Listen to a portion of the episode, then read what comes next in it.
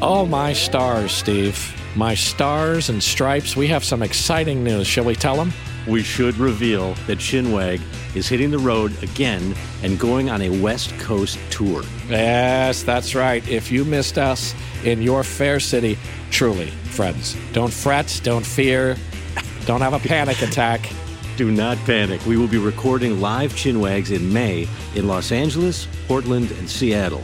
Yes, in LA, we'll be at Dynasty Typewriter on May 14th. You can go to chinwagpod.fm slash Los Angeles for tickets. And on May 16th, we're going to be in Portland at Revolution Hall. For those tickets, go to chinwag.fm slash Portland. And we'll be at Town Hall, the great Town Hall in Seattle on May 17th. For tickets to that, go to chinwagpod.fm slash Seattle. You do not want to miss this. It's going to be awesome. It's going to be mighty, mighty. So get your tickets at chinwagpod.fm and we will see you there. Come on out, Waggers. Come out, Waggers. Come out. Come out of hiding.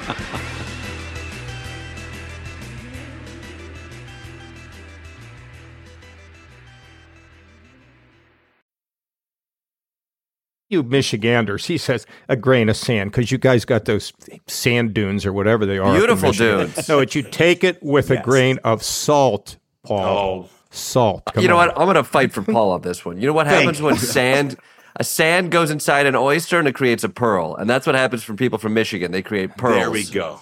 See, So take You have, that, a lot Governor. of, you have a lot of oysters up there in Michigan. Huh? nothing better than a Michigan oyster, John. Let me say that. You're gonna, you're gonna, you're gonna want to boil that for a while. yeah.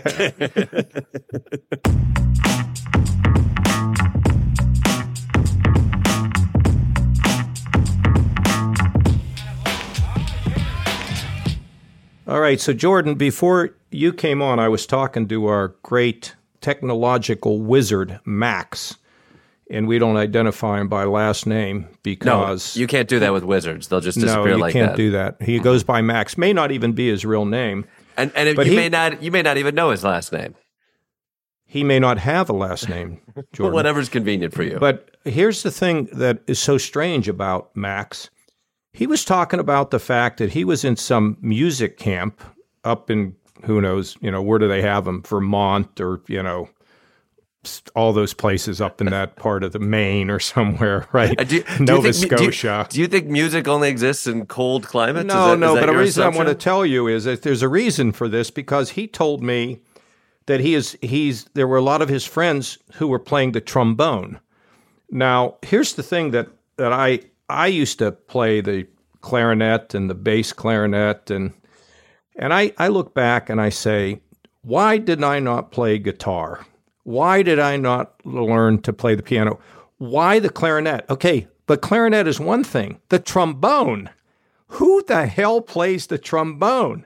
I mean, my my my goal in life is to learn how to play the trombone. How do you even move the thing? Like, thi- you know, what do you think? The- Are the- you a trombone fan? Am, am I a trombonist? I, I have respect for those who play the trombone because the amount of space you need to play a trombone comes with a certain amount of earned confidence. Like you know, one that you'll never live in a place that is that is uh, small. You can't like you a can't New play York trom- th- th- apartment. There like are no a New York apartment. You there are no a trombonists in New. York. There's All just not space for it. But I think if you if you're the kind of person who's like, I know that I deserve that amount of space around me. I will always have that amount of space. I think I think the reason you don't see so many trombonists is because those are confident people. They choose to be trombonists and they already have excelled. They become CEOs at this point.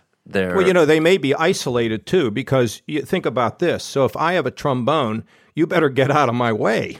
Because when I go to play some of those notes, I've got to slide that thing way out there and I could whack somebody. So, you know, I think part of it is they're they're loners too. If Yeah. you're a trombonist, you must be, is that what you call them? A trombonist? I They're- guess you would have to be a loner. tromboners. Because- I think yeah. tromboners officially. I that's the o- the original social distancing. I think trombone was the the instrument that was made for COVID. You have to stay six feet apart if you're in a trombone choir. What is it? A gaggle of trombonists or a, a murder of tromboners?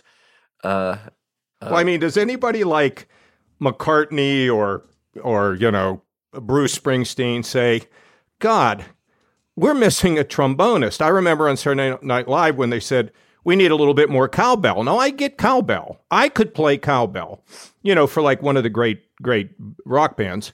But I mean, does anybody ever say this would have be a perfect, a perfect song if we only had a trombonist? And then they yell, is there a trombonist in the house? Probably no one ever says, Yeah, we've got one out here in the back row. I mean, I, we'd have to ask Paul Feig about this, but I don't know if he ever put trombonists in his in his uh, any of his uh, productions. I mean, what do you think? They're they're a comical instrument. I mean, I do think you you primarily need marching bands on hand to to need or necessitate a trombone. Uh, these are some of the really important questions that we're gonna our, ask our our next guest. I'm sure. I hope he's ready for these types of really thoughtful interesting. I mean, I guess the question I have is trombone the, the funniest instrument? We, we already have a tromboner pun going. That's fun. It makes a loud sound that feels like flatulence. The tuba, I think, is perhaps another argument. You could make the argument that it's the most comedic instrument. Um, I think of the well, you oboe, know, since we, oboe we has got to be up there. A, yeah, a well, piccolo, a piccolo oboe is piccolo,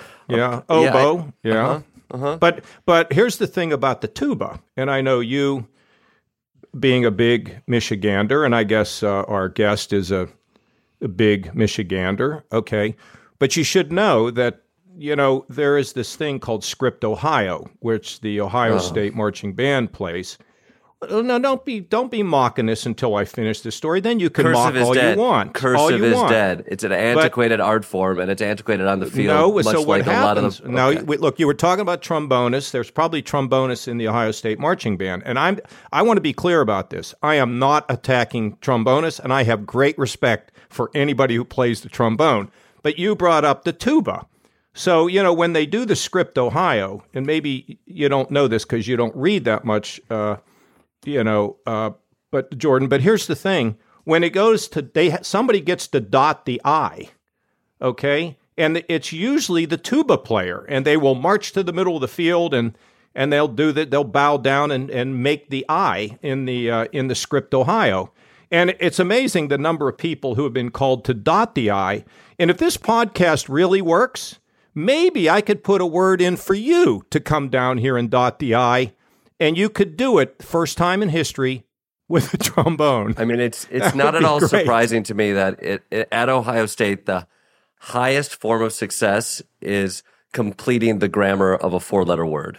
Like, like that's that's that's the Hey, high bar for you know, success. I don't want to go back in time, but at least we don't slug our opponents. And by the way, I saw on Oh, the interview with uh, the coach of Michigan State because now what they're trying to say as a result of all of your crazy antics with your basketball team is they asked the, they asked Izzo, the coach of Michigan State, well, maybe we shouldn't have a handshake anymore.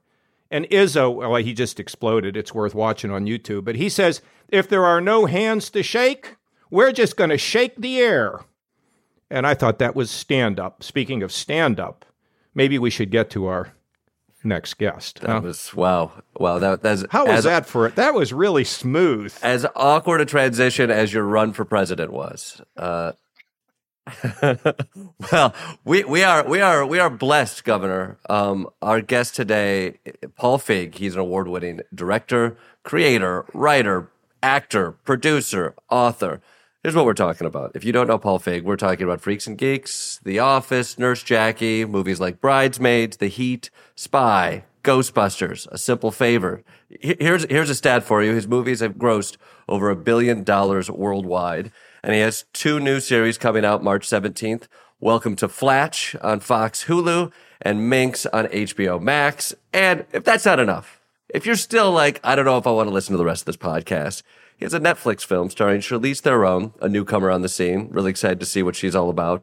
And Kerry Washington, and it's called The School for Good and Evil. It comes out this fall. Also, if you're still like, I'm not sure, he makes a mean cocktail. He's got a book about cocktails coming up. All right? It's the one and only Paul Feig. Welcome, Oh Paul. my gosh! Oh, let, let- wait, just let me set my trombone down, and I'll uh, be right with you, fellas. exactly. You should know that, uh, but uh, I think the trombone is probably, I would say, uh, comedy instrument number one. Mm-hmm. Because you get that, you know, so uh, so John, I would Paul? actually I call for that. a Could you give us trombone that? player. Could you give us that that that vocal again? How, how did that trombone go? That's excellent. Yes. Thank you. I feel like I'm in a band now, a marching band. Paul, you, you- you, you, you do know in the in the in the music world though, the butt of every single joke is the trombonist. Factually, they, they all they do is make trombone jokes. So uh, I love the trombone. I love trombone players. I know some trombone players, uh, but sadly they are they um you know they they they take the heat. Paul, I wonder, as somebody who has uh, you know an, an acclaimed comedic career, sound effects, goofy sound effects. It's something that maybe it's one of our first ways into comedy. It's the Yeah. whoopee cushion, the fart noise. Uh, is that something you look down on? Do you feel like you evolved beyond? How do you approach sound effects now that you've you've been in this industry for so long? Uh, I don't look down on anything that gets a I I like to specialize in what I call high and low. So sometimes when I was doing Freaks and Geeks, people thought I was sort of classy. But if you watch that show, every single episode has a fart joke, and so so so that's how I like to roll. I, you know, sound is kind of everything. When as I go through my movies and we're doing post, you're constantly going like, oh, put a sound on that. It's not necessarily like a cartoony sound, but if you punctuate something with like a, a big hit or, or something like that or, or just you know even just the rustling of somebody's sleeve at the right moment you get a laugh that, that you wouldn't normally have so i am all in on on sound effects goofy is as long as they fit tonally with what you're doing go for it Yeah, I've noticed that even subliminally, right? Like even even the quietest door shut that might have a little bit of a whistle that if you tune up and it sounds like oh a, a Looney Tunes cartoon, ten percent of that might at least implant in your brain the uh, the the rhythm of comedy. Yeah, well, I was just watching the, the latest uh, season of Search Party, and there's this really funny moment where where they just the, the two friends who've been in forever like decide they're gonna gonna have sex, and so he goes, "Oh, I guess we should," and he unzips just the his you know Adirondack jacket, and they do the loudest zipper, and I just I burst out laughing because it just that's like a perfect use of something you wouldn't think you wouldn't notice as an audience. You just go like, "Why is that funny?" And so there you go. Paul, you know, it was interesting in reading about, well, I mean, your whole life and how you struggled and, and finally made it. But it was interesting to me when you were talking about doing stand up, and it, it got the sense that, you know, you were saying it's sort, sort of for a younger person. Um, maybe two things. Why, why did you say that? And secondly, and now you guys are going to howl when I ask this question what is the difference between improv and stand up? Well, it's a good question uh, for for for you know a non comedy professional. Um, I mean, I, what I I think stand up is a young person's game to get into. Once you're in it, then you know go until until you drop because then actually you get better and better because you have more of a you have more of a take on the world. What happens when you first get into stand up is you become very much about making fun of pop culture because that's just sort of the low hanging fruit and you don't haven't found your voice and you also don't have a lot of experience in the world. But then as you go on, if you get better and better, you become more about the human condition and making fun of that. And, and, that, and that's where you want that perspective on the world. But it's, it's a tough game to get into and you really have to, you know, especially when I was coming up. I mean, you just, you know, I had to go to like three comedy clubs every night, driving all over town, doing my act, trying to get in. You know, but but um yeah. So, but it's it's great. What I love about stand up is so many people go like, oh my God, I could never do that. And you go, yeah, because you don't have the ego that would make you a stand up. If you have the ego that would make you a stand up, you can't not do it. And if you're bombing, everybody go, oh my God, so terrible. All you do is think, well, these people are idiots because they don't get what I'm doing.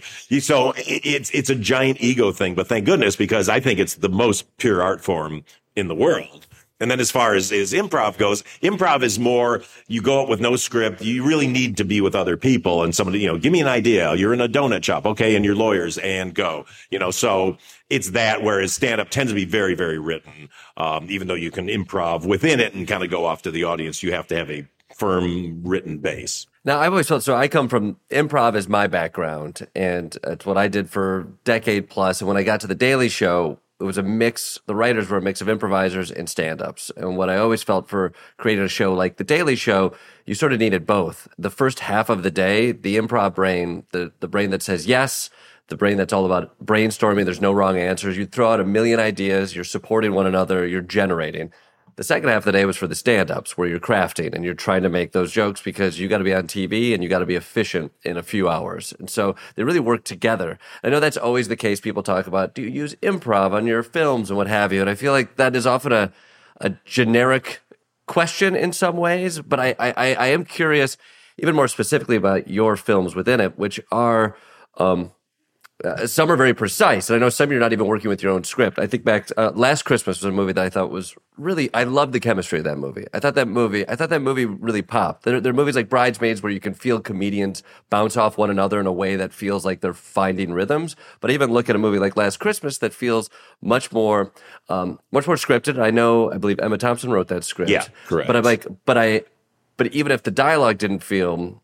Uh, overly improvised. The relationship felt like it had the lived in feel of improv. And I wonder how you utilize that tool on, on something that might be a bunch of improvisers on the scene and how you utilize that tool on a, a more scripted situation. Yeah, it's funny. Like some of you know some people who don't like my movies go, oh, it's all just they just make it all up. It's like you never do that. I mean, if you just go, that's just madness. You wouldn't go in you'd have a mess. But you know, I use improv as basically we work really hard on the script. It's a very firm uh, blueprint because you know every scene has to advance the story in a certain way. But then once you're in it, you go like, oh, well, this joke can change. We can take a little detour here. You don't want to take giant ones because you're just gonna have too much for the movie. But you just want it to always feel fresh, you know. So so it's and that's why I try to shoot. Uh, what we call cross coverage, where basically I, if there two people are talking, I'll have a camera, one camera on one of the people and one camera on the other, so that then if they surprise each other or do anything in the moment, it's I get both sides of it. You know, when we did Bridesmaids, like that opening scene where where um, uh, Maya Rudolph and Kristen Wiig are in the coffee shop just making each other laugh. We shot that for like six hours with the, you know, getting them both on camera. So they were just making each other laugh. And then I would throw something to surprise one of them. And so that's when you get this kind of lightning in a bottle feel. And that, that's kind of the way we do quote unquote improv on the set.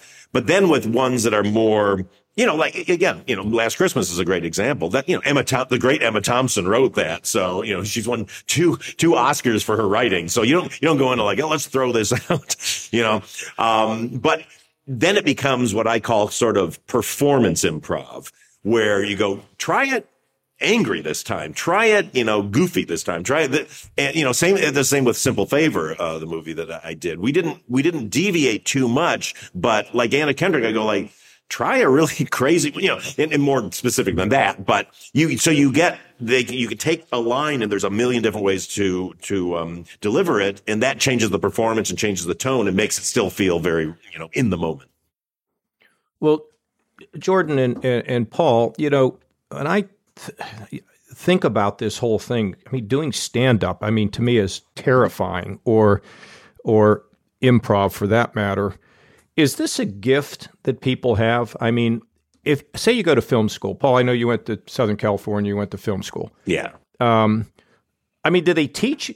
I, I think they could teach you to do dramatic acting, I think, but I'm not sure they can teach you how to be funny or clever or you or improvisation or I mean, is this a gift that certain people have and other people try it and they fail? How does that work? Yeah, I, I, do think there's a gene. I, I, do think there's a comedy gene. I mean, but but then you've got you can either be like really good at it or you can be amazing at it. And I think when you're amazing at it, you've got the gene. You know, if you look at like Chris Farley, like he was bred to be funny. like whatever DNA he got, that was comedy DNA. Same with Kristen Wiig, you know, Melissa McCarthy. These people have it. But then I've worked with a lot of people. You go like, oh, I can find what's funny in them. They're not necessarily like funny if I just let them on their own, but if they can tap into that real thing in themselves, then they can be funny. And, you know, and, and I, you know, used to go like, take these courses at places where teach you improv and all that. And it was always a, a mixed bag because again, you go like, oh, this is going to open somebody up, but they're clearly not going to have a comedy career versus, oh, wow, this person was funny and now they're learning the rules and now they can really be funny. So I do think it is kind of born in you, but you can still, you can still be funny if you work at it. A thing that I, I've noticed too, as somebody who's, who's taught improvisation for a while, uh, like I think you start to learn the rules and you learn, learn the rules of communication, but something you get within those places is community and you connect with people who have those sensibilities. And so even if you aren't taught comedy. Those those people who make it are I know uh, I've done uh, improv with Neil Casey, who is another Oh, yeah. space, uh, who is great. just like just one of those inherently incredibly funny, thoughtful, interesting people. Uh, who probably didn't need an improv class to be funny, uh, but found in a, an improv class or an improv community other people with those shared sensibilities who make each other laugh on stage, and suddenly you build and learn from those people. So at the at the very least, I see some of those institutions as ways to at least put funny people in a world in a room together, where they then can kind of start to build that sort of uh, sensibility together. Yeah, well, I mean, if you look at actually my movies, most of the people I work with, the comedy people, are from improv. They have a very heavy improv background because they are all team players, like you say. You know, I love stand-ups, but stand-ups in general tend to be you're you're a solo act, so you are the one doing it. You're always looking for the joke, and sometimes people who come from stand-up are they're not necessarily going with the flow. They, you see them thinking and trying to find the the gag that they're going to get in versus you know, uh, an improv person will kind of go with it. They'll find the gag, but it will be f- from listening to the other people and not being in competition with those people. And I think that's sort of the big difference. And that's why, you know, in my movies, I want, I need to make sure everybody's supporting everybody else and trying to make everybody as funny as they themselves are being. I mean, stand-ups are assholes. You could say it, Paul. they, they, they are. Having been one for a long time. Well, my friend Rick Overton, um, you know, great comedian, has been around forever. He always used to, when we do a show with him, he liked to bring all the comedians up on stage to do improv. And it was always a really mixed bag because sometimes people go with it and other times it was just literally a battle to see who could get the funniest punchline out. And it was always like, oh, maybe this is not the perfect way to go. We'll be right back. And now back to the show. You know, Paul, we've lost a, a lot of comedians. This just occurred to me here, and it's what's so great about this podcast. You can listen and thing things pop into your head. Is there is there an inherent sadness in people who have comedic talent? It, you know, it's interesting. I mean, there are a lot of people that have come from sort of, I don't say troubled backgrounds, but who just aren't, aren't that funny in real life or who, who have come from a really bad situation. But it's, but it doesn't hold across the board. Um, because it, it depends what kind of comedy you do. You know, I I think a lot of times when people do very biting, tough comedy, I think they might come from a little bit more of that. Whereas people who like goofy comedy, you know, like myself, I had a very happy upbringing. And, you know, my parents were, you know, the same, were married my, my entire, their entire lives together. So I tend to like kind of goofier stuff. But some people I know, and especially when I was in the stand-up world, boy, some, some comics you worked with were really dark, uh, you know, kind of behind the scenes. And, you know, a lot of times, uh, they get that way because they go, oh, I, you know, I had it so bad, and now that I've made it. Yeah, here's the thing, I'll, and this kind of applies to everybody famous. There's two kinds of fame, two ways you deal with fame. Either you go, oh, I made it. I'm so happy. I'm going to do whatever I can to stay in this. And I'm just, I appreciate it all. The other side is like, I made it and now screw everybody who, who didn't believe in me. And I'm going to take everybody down. And, um, I, I find that, uh, comedians can fall a little more into that second world, but, um, but not, not always, you know, these are all very generalized things, but yeah, there, there, there's, there's some darkness in comedy. Actually, I want to I want to turn that uh, governor when you hear that in the world of politics and people who who find success and fame or notoriety. Uh, do they go down those similar paths? Uh, what, what, what, what did you notice for people who started to get some of that success in the political spectrum? How did it affect them? You know, I, I have to think about it, Jordan. Um, you know, there, what goes through my mind is are there any stars today, really superstars under the age of 50? You know, when you think about it, um, who are they? You count them on one hand. The same thing would be true in politics. How many people have really emerged where they are, you know, bigger than life? A Colin Powell or, you know, uh, you know, or a Reagan or somebody like that. I mean, I just wonder if there are there that many stars today because that box that we all use kinds of chops everybody down to size. And so when I think about who are the the superstars in anything in life today, I think it's it's kind of hard to climb that mountain because Paul may have touched on it. When you get up there, then you say, okay, I don't want anybody else up on the mountain. I don't know if that's it, or this uh, this attitude that if somebody's successful, we kind of want to bring them down.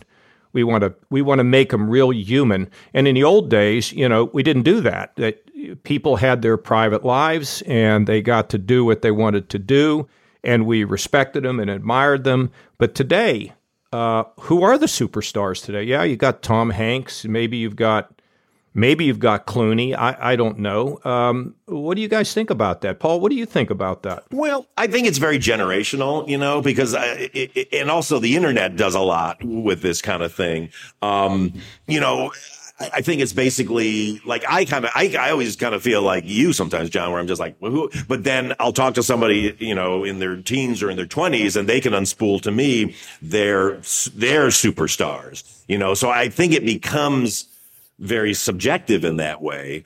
Um, but uh, you know, it, it's everything's there's so much more stuff now. That's the biggest thing is there used to be only four networks and yeah. a few movie studios and these movies came out. Now look at the amount of content that comes out on all these things. And it's almost like every streaming service is now starting to get its own superstars and every, you know, I mean, really, that's kind of what it comes down to. And the internet has its superstars. You know, uh, when I'm casting, sometimes somebody will go like, "Oh, this person's, you know, they're popular on YouTube." I'm like, "Oh," and then they'll millions of followers who are rabid, and you're like, "Wow, okay." So to their to their audience, they are the superstars. I think it's, I think we're going to actually find that the business gets more and more like that, you know, because as again, the streamers, and I love the streamers because they are letting us create content in a way that we didn't have the, qu- the, the quantity that we could do ba- back then, but it's going to start creating its own its own personal superstars who then will either get loaned out or chances are won't get loaned out because they're all very much in competition now. You know, we have a problem where when we're trying to make a movie, it used to be you could just rent studio space at any studio. You know, they didn't care. It was just money. But now what happens is a lot of, sometimes these streamers will kind of buy or full-time rent a studio and will not they'd rather have stages empty than rent it out to a competing streamer or studio so that they can't, you know, so they can kind of find that way is to, uh, you know, limit their output. Yeah. Um, so it's going to get a little tribal, I think. Uh, Jordan, to answer your question, it, it just occurred to me. I think the danger for politicians is when they believe that their identity is attached to their job. And, and, uh, let me tell you what I mean by that. So, you know, if you're an elected official, you go to the basketball game at the high school and you get there and they have a little seat reserved for you up front, or you go to the Michigan game and you're sitting in the president's box, and and you know then there's this sense in a quiet moment. This is where it's really dangerous. What you kind of have to have that because if I don't have it, what do I have? And for a politician who can overcome that and understand, hey, it's just a bunch of BS, right? That you are who you are and you're strong into yourself but I think that's something that that captures politicians. They they want to continue to be important, even though really they're not really all that important. But some people treat them that way. There is a danger in that, as you can imagine. Yeah, right. the trappings. I mean, there, there's a there's a, a famous restaurant in L.A. that I, I, have gone to for years, and there was one table was the the table. You know, like I used to see Billy Wilder back in the old days at that table, and so it's like, oh, if I could ever get that table, and they started seating me at that table, it was like, oh my god, I've I've made it. But then sometimes you go in and you go like, oh, somebody bigger's at the table, you don't get the table, and it's a real assault on your on your ego. I thought there was um in in Chicago uh, I used to perform at the Improv Olympic, and there was a wall at the Improv Olympic, and the dream was to get on that wall. And I always thought, like, if I work hard, you know, my my picture could be on the wall, and that's permanence. That means you've made it; it will always be there. And then finally, after a decade, I got a little bit of success. I got uh, on the Daily Show, and, and at one point, it was like, now I could be on that wall and the wall had been torn down. the theater had been sold, torn down. Tear it didn't down exist that anymore. Wall, Mr. Gorbachev. this is why I'm for a build that wall uh, policy all the way across. Actually, yeah. so Paul, I'm curious though about you talk about like these superstars and these how we have found all these niche streamers. We found uh, you know you know interesting ways to tell stories now, and that. Uh, and I'm curious if you think if those those next quote unquote superstars will we see them in the comedy world on the big screen. It's it's you know there's plenty of articles being written about how you know the perhaps the death of cinema or at least these blockbuster comedies that you have been a part of of so many of them they're getting fewer and fewer and fewer and there's more expectations put on their success uh, do you see that do you see that with trepidation and or do you see opportunities with uh, comedy living more and more on streamers? How do you how do you approach something like that? Well it's a weird time. I mean definitely the streamers have really embraced comedy but I, it, it's fine. I've been angsting about this all last week. So, um, interesting to bring it up because I do miss the way that we've always made our comedies, which we make them for the big screen. We do these test screenings. We'll do like nine or 10 test screenings over the course of the months that we're putting it together, try different jokes and we record the audience and my editor and I sit in the middle of the audience to hear how they're laughing and all that. And we really engineer it so that when it plays in front of an audience, it's going to get maximum vocal response and they're it's get they're getting they're less uh, the studios are less wanting to do this. The problem is that all these studios now, and I guess it's not a problem, but it's it's the part of the conundrum.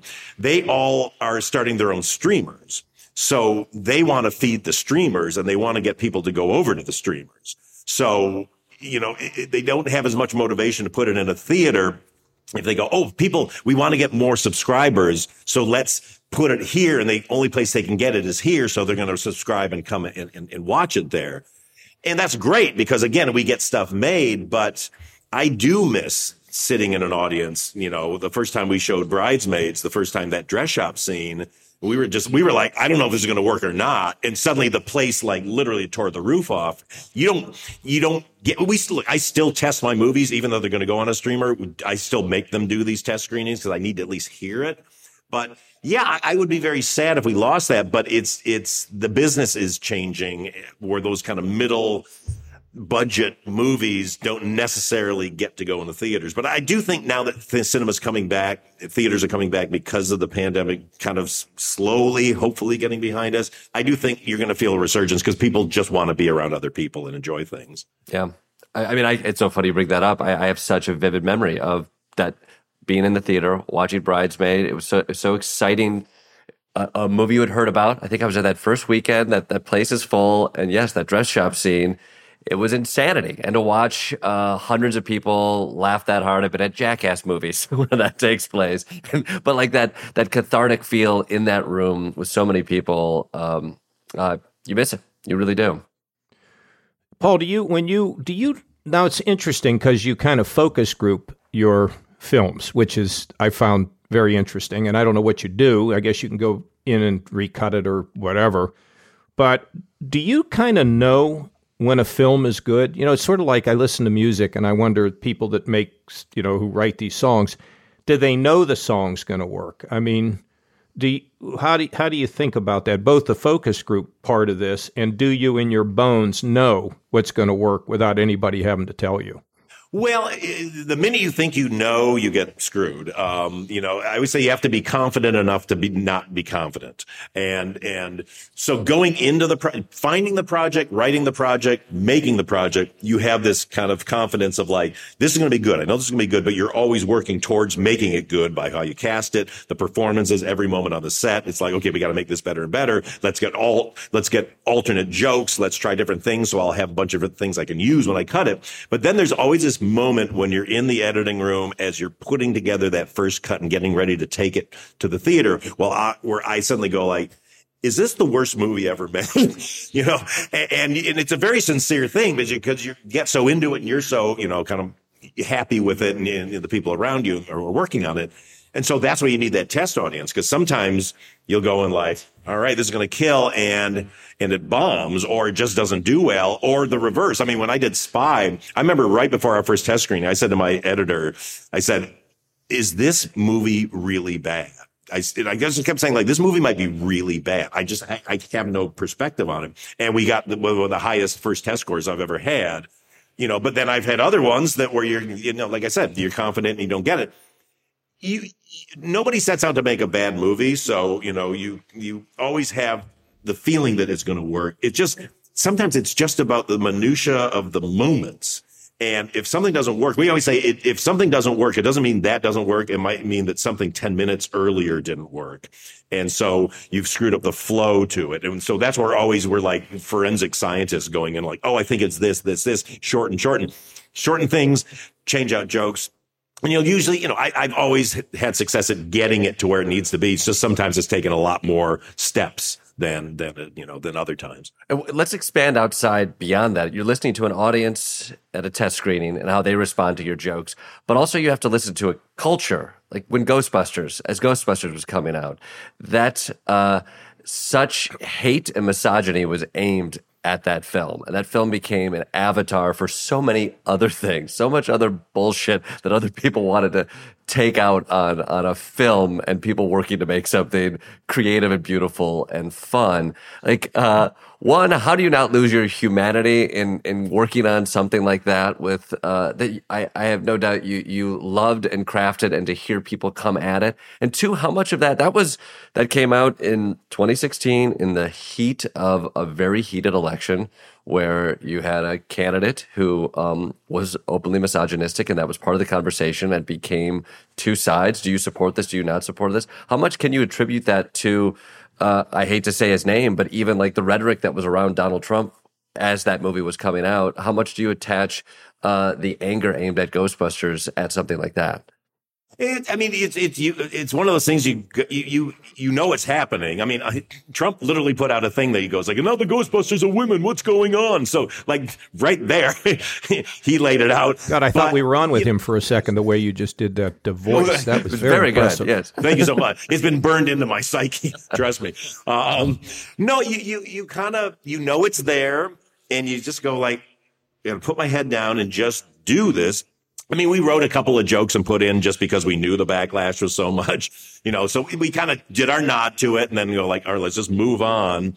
And then you just kind of can do what you do and, and you go, you know what? The politics of it are out there. And, you know, there's a lot of people organized against it and there was a lot of stuff against it, but all you can do is go, I'm making this thing movie the great thing about movies i love recorded medium if you will. It sounds so sterile but you know anything that you put down on film or tape it exists forever. You just got to get it right once and it, exists forever.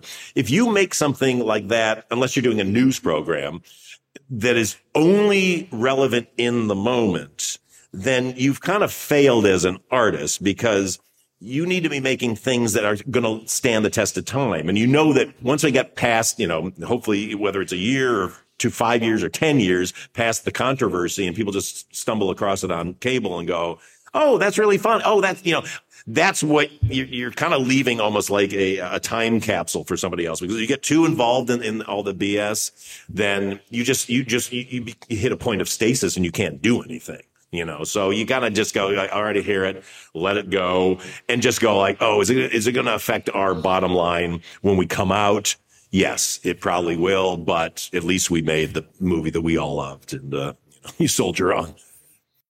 I was interested, Paul, in reading that when you went through this with Ghostbusters, you said that you were really shaken by the social media reaction. I found that really interesting, and now I think about uh, about Bill Maher, somebody who I know you've opened for. I think you know him pretty well you know, his whole narrative has changed. And uh, I was asked to go on his show, and one of his producers said to the guy working with me, well, you know, he has Republicans don't like him and Democrats don't trust him. And my friend said to to that to his person, well, they could form a club together.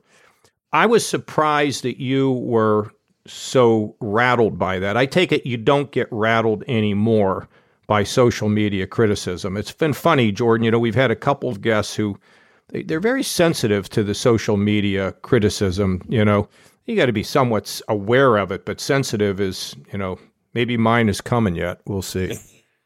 well, you know, I, I let my I didn't say let my guard down. My my relationship with the internet was always lovely because you know I had created Freaks and Geeks, and we were one of the first shows to even have like a message board. So we were always interacting with with the fans and all that. So then when I got to Twitter, everybody who was following me was very nice. It was just like my little group. So, you know, it was a bubble. It was definitely a bubble of just people who were fans of what I was doing. And, and, I would, you know, do these like I'd go to dinner and just like do all night, just writing these things back and forth to people and people really enjoyed it. So I kind of got lulled into this thing because I would hear other people like having trouble with haters. I was like, well, that's weird. I don't, you know, I don't, I don't have that. So when it came at me uh, for Ghostbusters, it was literally the old nerd, bullied nerd in me just lost his mind because I was like, oh, I'm I'm past this point in my life where I'm going to be bullied and people are going to call me names and come at me and, and, and all that. So it, it, just it broke the bubble in such a a shocking way to me. But it also was like you know it was I had to I had to have that experience because you know if I'm walking around going like everybody loves me, you know, then what's the point? So now you take it with a grain of sand. But I will say Salt, don't think salt, that anytime sand. I read one of Salt. those bad ones, it doesn't still Salt. you Well, you Michiganders, he says a grain of sand because you guys got those sand dunes or whatever they are. Beautiful dunes. No, but you take it with a grain of salt, Paul. Oh. Salt. Come you know on. what? I'm going to fight for Paul on this one. You know what Thank happens when sand, a sand goes inside an oyster and it creates a pearl, and that's what happens from people from Michigan. They create pearls. there we go. See, So take You have, that, a lot Governor. of, you have a lot of oysters up there in Michigan. Huh? nothing better than a Michigan oyster, John. Let me say that. You're gonna, Mountain you're gonna, you're gonna want to boil that for a while. yeah. We'll be right back. And now back to the show. Uh, Paul, you know you're from Michigan. Freaks and Geeks was set in Michigan. Uh, like how how, does uh, your Midwesternness, your Michiganness, how did that shape the way you approach comedy? Do you feel like it's still there, or present in some ways? Yeah, I, I, I, I feel very much that that um, comedy is very sort of regional in its tone. I find I've always found that like when I moved to LA, it was like, oh, the LA and New York's like comedy was much bigger in in that it could be broader. And I found that in the Midwest, we have this kind of real BS meter in us that kind of goes, oh, that's fake or that's too big or I don't believe that. And so I think we, we kind of demand an honesty out of our characters that a lot of times other, other comedy schools, you know, uh, from, from different parts of the country let people get away with. Uh, and so I've always felt that sort of my Midwestern sensibilities were really good for the place that comedy is at in the last 15 years. You know, like in the 90s, comedy was very big and broad. Uh, and for me, I enjoyed it, but I was, I was like, that's not what I want to do. But then we got into the, the, the 2000s and YouTube came along and then The Office, which became much more behavioral and not joke driven. I think that's when I really felt like my kind of comedy could, could blossom because there was an honesty about it. Um, you know, and that's why I think to this day, you know, look, it, it- comedy changes and tastes change all the time, but I think people are much more, they, they don't like jokes as much as they like behavioral funny. Like if somebody's, you know, on Freaks and Geeks, you know, the, the network is always honest, like they need more jokes, but I go like, the best joke I can do is Martin Starr looking at somebody going, huh? As opposed to saying some, you know, pithy sort of Neil Simon-y kind of joke. But again, it always rolls over, but I, I attribute a lot of that to the Midwest and Michigan. And how about your wife? You know, you you she seems to be a big big barometer uh, for you. Yeah. How how does that? How how long you been married, and and how how does that work with her? Yeah, we're coming up on 30 years of marriage. Uh, she's the greatest and she's funny. We, we bonded over our love of, of, of comedy. Um, she was a Three Stooges fan. So there you go. I saw them in concert.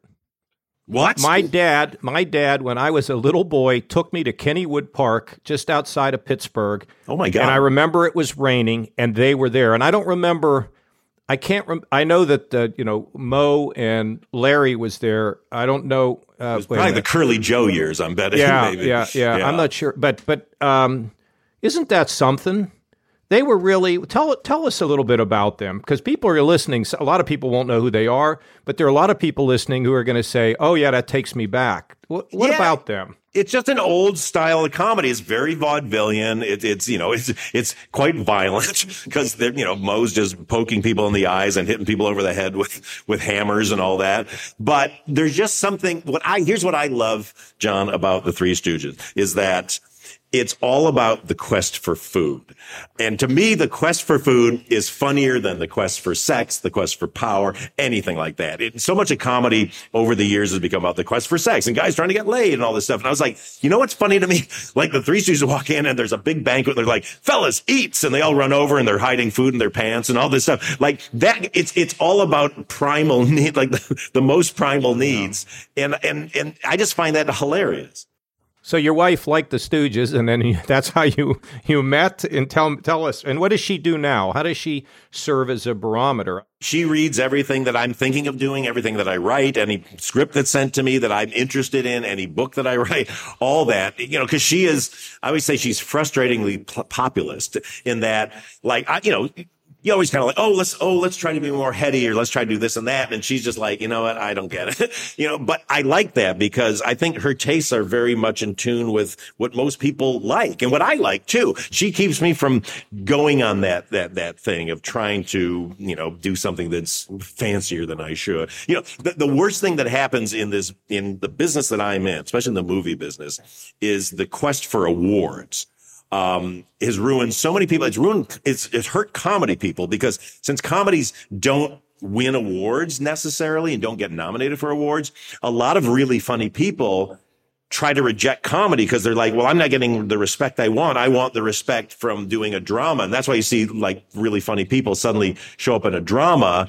But as, a, as an audience member, you're frustrated because they're like, oh, oh, they're going to be funny. Oh, wait, wait, why, why are they not being funny? why are they crying? Or why is, you know, why is this very serious? And, and, you know, people should be able to do whatever they want and that's great. But, you know, it, it, we just don't tend to get the, um, the, the, respect we want, which makes a lot of people in comedy sort of reject comedy. But I've just said, you know, over the years, I just, all I want to do is make an audience laugh. I want to, you know, teach them, not teach them is, is, is less of a good word. I want to make them feel something and, and teach, hopefully they'll learn something about the, the human condition, but they'll have fun doing it. It's, you know, it's the pill and the peanut butter, basically. And how, how do you balance that? Because I will say it is tough right now with, we, we, we live in trying times. Things are, are ginned up super hot right now.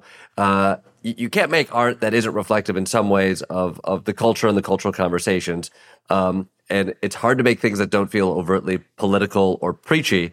Uh, I was watching Welcome to Flatch, which is great. Uh, but even in the in the the the, the tagline, and you guys uh, uh deal with this right up top with um, uh, a little breakdown of what American small towns are and how people have an affinity for them and want to move to them. And I think my, my knee jerk reaction is like, we're going to look at the American small town. And what does that mean? Blue state versus red state. And like, of course that's baked into there. But I think you go to a lot of these places and it's baked in a lot less than perhaps people in the media centers say it is. Uh, how do you approach telling a story about America's small towns?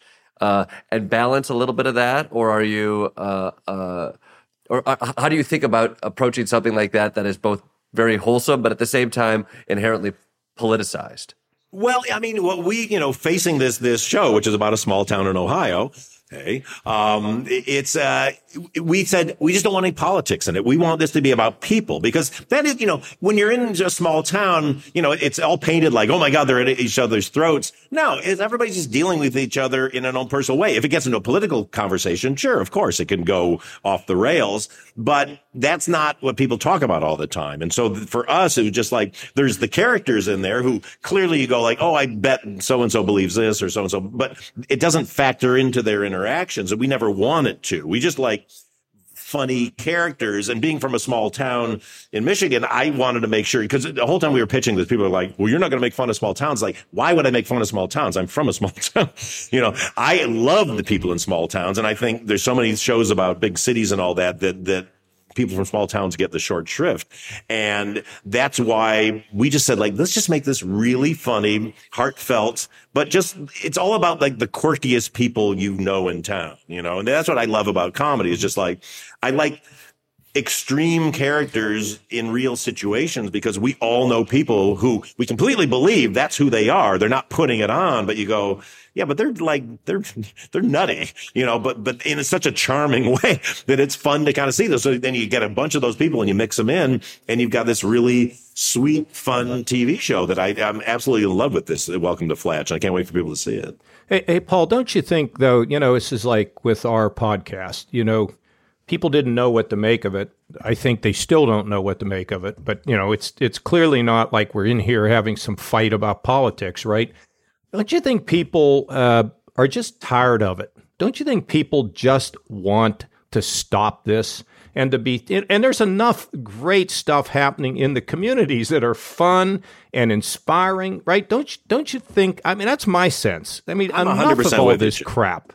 Hundred percent with you, John. I, I think it's just been so tense and so fighty for so long. You, you still see. I mean, it's it's why it's funny. Like I felt this over the last few years because, like, right when you know. Uh, when when Trump got out, I was kind of like, oh well, maybe people now we're just going to go like, oh, thank God, we're going to go back to you know comedy and just fun escapism. But there was a fight that was still going on. I felt like if you look at the shows, people, you know, like Squid Games, you know, that's like people are still like keyed up, you know. But I felt it. I feel it. The air going out of that balloon over the last, you know, several months to half a year, where I think like you say, John, I think everybody's just like exhausted. We're just like, we can't, it's not, it's against the human condition to just be in you know, aggression the entire time. And we just want to like people again.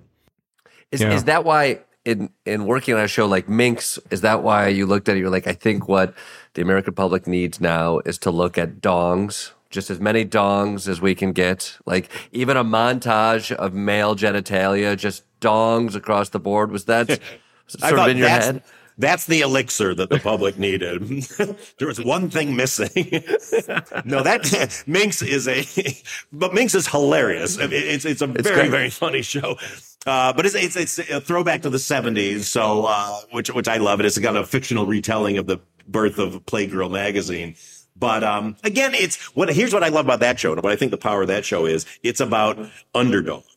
You know, I mean, you know, even you know, the, uh, Jake Johnson's character of Doug. You know, he runs this sort of like under the counter magazine publisher, but he is kind of the American dream. He's like everybody discounts him, thinks he's garbage, but he's actually super smart and struggling. And you know, here comes this woman who wants to start this feminist magazine, and he says, "Let's do it, but we'll put naked men in it." And it's kind of her fight. But everybody, they're all written off characters of society and how so many of us feel. And so I think that's the power of that show is just like you're really rooting for underdogs. And everything I do, if you look at anything in my career, it's always about underdogs. That's the theme that I love and I will always, you know, do till my dying day. What what do you what do you go back and rewatch of yours? Do you like doing that? And is there anything that uh, that you find yourself going back to watch? Um, of my own stuff. No, I, it, I I have this thing where when I'm working on something, it's all I want to watch. It's all I want to do. I want to show everybody. I want to sit with everybody, watch it, and, and I just love it, love it, love it. And there's always a moment at the premiere. I'm sitting watching it in the premiere, and I go, I'm never going to watch this again. and and and I hardly. And occasionally, I'll run across it like on an airplane or something. I go, okay, and I'll get caught up. But yeah, I, I tend to. It's, it's like once you once you've done it, you walk away from it and hope people can still like. But um, yeah. Uh, can we talk booze? Please. I love booze. Booze is great. It's a great way to to break the ice and to deal with demons. So I'm a big drink guy. Uh, you have a book coming out uh, uh, called Cocktail Time: Ultimate Yeah. Guide to Grown Up Fun. Yeah.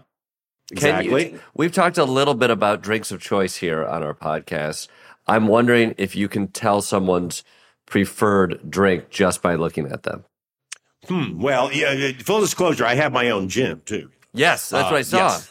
Artingstall's, uh, brilliant London dry gin. So uh, I definitely can spot a gin drinker when I see them. But um, but but if You know, I'm it costs at, a lot of money to advertise on this show, Paul. oh, oh, my, I'm sorry. I mean, I mean, mean, I'm just that's- talking about some other thing. Okay, because listen, nobody slips one in on us. We are really on top of stuff, and then we have producers and producers to as you know on top of producers. Nothing slips by us. Nothing gets. Oh boy, am I to hear just a big blank spot in that part of the podcast? well, now, so if I were to predict what you guys drink, let's see. Um, hmm, I, I think John, you seem like a guy who likes wine. Oh yeah, you know what? That is so. Listen, I just learned that bourbon is. I lo- this is. I thank God I did this this podcast because I didn't know the difference between whiskey and bourbon, and I still really don't. Just give me the cheapest thing I can buy and give it as a gift. if it comes in a plastic bottle, then that's not exactly. good. But he is a wine guy. You're spot on. That's that's all you drink, right, John?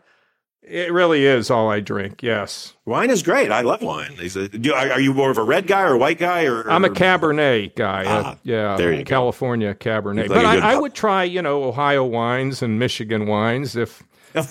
You know. We have to- no, we we got good actually do have wine- some good wine. cherry No, wine we- that we- comes- yeah, I know. All right, Paul, And do that- me. Jordan, I think I got you as a tequila guy. Oh, okay. I will say mezcal. Okay. I like a mezcal, and I, I like a whiskey. And I will say, you know, I I, I- also I, full disclosure, uh, I have gout uh, because I'm uh, a 72 year old man from the 19, uh, nine- uh, 1600s. Falstaff all of a sudden, exactly. and so I desperately, you're not supposed to drink much alcohol when you have gout. And so I desperately was like, but there must be some way around it. They're like, well, maybe a little bit of wine. And I found a few, a few articles that mention gin might be good for its anti-inflammatory uh, elements. All the botanicals are good for you. Juniper is a wonderful berry. Uh, and so I'm, I'm convinced that gin martinis are great for gout. Well, there you go. I mean, I don't want to run afoul of John, but uh, let's just say your clear spirits are uh, are very good for you. Well, No, I don't, good, good, good for you is a strong term. Let's say less bad than the other ones. Well, consider it a free idea. If you need a spokesperson who's going to promote gin for uh, health benefits in terms of gout, I can't think of a sexier sell for a gin. So just give me a call. What do you? Are you cutting me out? I mean, what? Remember, I'm over here too, Jordan. I mean, we could do this together. I got to tell you, Paul, we're selling garage doors now. Uh, no, it's we found out these this lady, you know, paid twenty two thousand dollars for a garage door. So Jordan is on the case. I'm the salesman. He's the installer. We're going to do it for fifteen thousand. Oh, and, nice. Uh, and look, if we need to promote your drink, we're. I mean, think about the Smith brothers. You know, I mean, look how successful they were. You know, Will you grow long beards for, for this? or we'll wear fake You know what? beards or I can think of no better spokesman than this. We'll have a picture of Jordan's big toe, and then we'll have. How does one go about starting your own gin, though? Uh, it's a process. I mean, it's it, I, I for years have been saying I want my own gin. I would tell my agents and stuff. They're like, "Well, good luck. You're not like a famous musician or actor or something." I was like, okay, but we just stayed on it, stayed on it, and found this company out of uh, Calgary called Minhas, which is a big producer of uh, beer and also well drinks, well spirits. But they wanted to do a, a premium gin, and so I they liked the lifestyle that I, I you know promote and um, we joined forces and we produce this out of um, uh, monroe wisconsin. Uh, and it's a beautiful uh, london dry gin uh, in a beautiful bottle. And uh, now we also have a bottle of negroni that we do through the rake magazine. And uh, and I'm just very proud. It's honestly, it's probably my proudest thing that I that I've done because I'm a big boozer and I love martinis and that's my big drink. So, uh, and I formulated just, I basically, I, I like all kinds of gins, but I was like, I haven't found the gin that I love, and I always thought if I could just make. If I make my own, I could do the perfect gin, and I th- and we've won tons of awards. So uh, so far so good. What is it? How would you articulate uh, what it is specifically that was missing in the gins that you were having beforehand and what you guys uh, brought to the table? Uh, I didn't want it to be like a traditional gin that's super juniper forward because that's that sort of pine taste, pine cleanser taste that a lot of people go like, I don't like gin. So I wanted to pull back on that. You always have to have juniper because you're not gin if you don't have juniper, juniper. But then I wanted to make it like the ultimate martini with a twist. Uh, gin. So it, it's, it's got some citrus in it. It's got a little peppery back taste on it. Um, but it's very, very smooth. Uh, and it, and it, it kind of, it, it works in any cocktail. And actually what I love about it is I really formulated it to be a vodka substitute. So that pretty much almost 90% of vodka drinks, you could put this gin into it. It'll add a little bit of extra flavor, but it won't, won't overtake it. Finally, I, will, I mean, because vodka, let's be vodka's for trash people. Well, vodka's, it's just, it's, you just want to get drunk you're drinking vodka. I mean, yeah, what are you doing? Come on. Uh, Paul, do you ever, you, do you guys ever go back to Michigan, number one and number two? When was the last time you, you, you went to your high school reunion? And did you walk in dressed like you are now? Because, man, that is sharp. Well, if thank you you, ever, John. could Thank you. I love that jacket. If anything happens to you, could you send it to me? I I certainly would shall. love to wear that jacket. You're in my will. You're in my will. Okay. I mean, do you go back ever? What What do people say? I go back. I definitely go back, but I've never been to a reunion because the movie Carrie always made me think that I would go back and somebody would go nuts and it would all be over. So I've not been, to, but I, I definitely go back to Michigan. I love Michigan. I'm a big supporter of Detroit and, and, and all that. And, um, yeah, I, I just, I love the Midwest. It's, it's, it's who I, who I am. And Detroit's coming back, by the way. I mean, it's uh, it's really terrific, and it's a great town, a great yeah, city, no, and uh, such a great place. yes. Great people. My bro- my brother lives there, and we went there uh, before the pandemic hit, and just spent two days uh, driving around, going to the beautiful art installation at the uh, the the art the art museum there, and the Oh, yeah. mural is fantastic. And one thing that we found was, even if you're in your 40s, it is worth it to spend the money to get on a scooter and drive through Detroit a little bit buzzed because nothing will ever get better. so. I highly That- recommend that's actually their new tourism slogan. You should know that. So, drive through a little bit buzzed. well, Paul, thank you so much for for taking the time to talk to us, giving us some Oh. drink tips, and uh, and filling up our our TV queue. You've you've really you really set us up for success in the next few months. My pleasure. Thank you. No, I, I'm, I'm thrilled to have all these shows coming out. I'm so proud of all of them. And, uh, yeah. And, and if you, if you're looking for gin, artingstallsgin.com. Oops. Sorry, John. you're you're you're uh, you know I'll tell you what, uh, Paul, you're just such a fine, nice person. It's been a pleasure having you on. You really are terrific and Thank you, such Joe. a nice guy. I appreciate that, John. Yes, I mean, I, I really appreciate everything you have done. So thank you. That means the world. Thank you, Jordan, sir. Well, then, if you're the that's true, I'll be waiting for. Look, I don't want a big part. You know, Okay. why not just have Jordan and I for just you know like a really short Yeah. part in your one of your great films? Just You to- know, they're, it's called a cameo, and and they they're, Yeah, they're the heart and go. soul of a movie.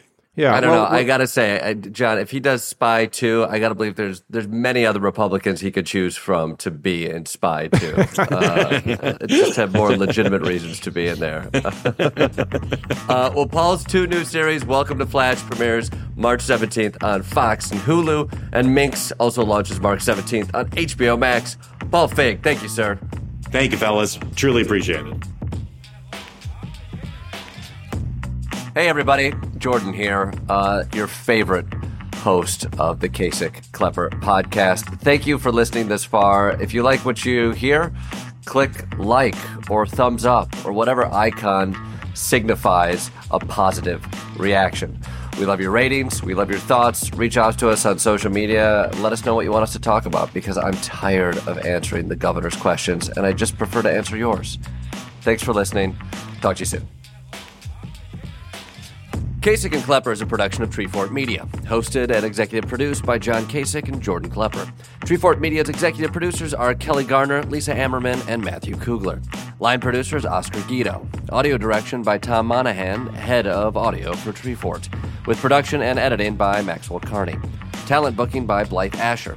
With additional production help from Tim Schauer, Haley Mandelberg, Colin Motel, and Anastasia Ibrahim. This podcast is powered by ACAST.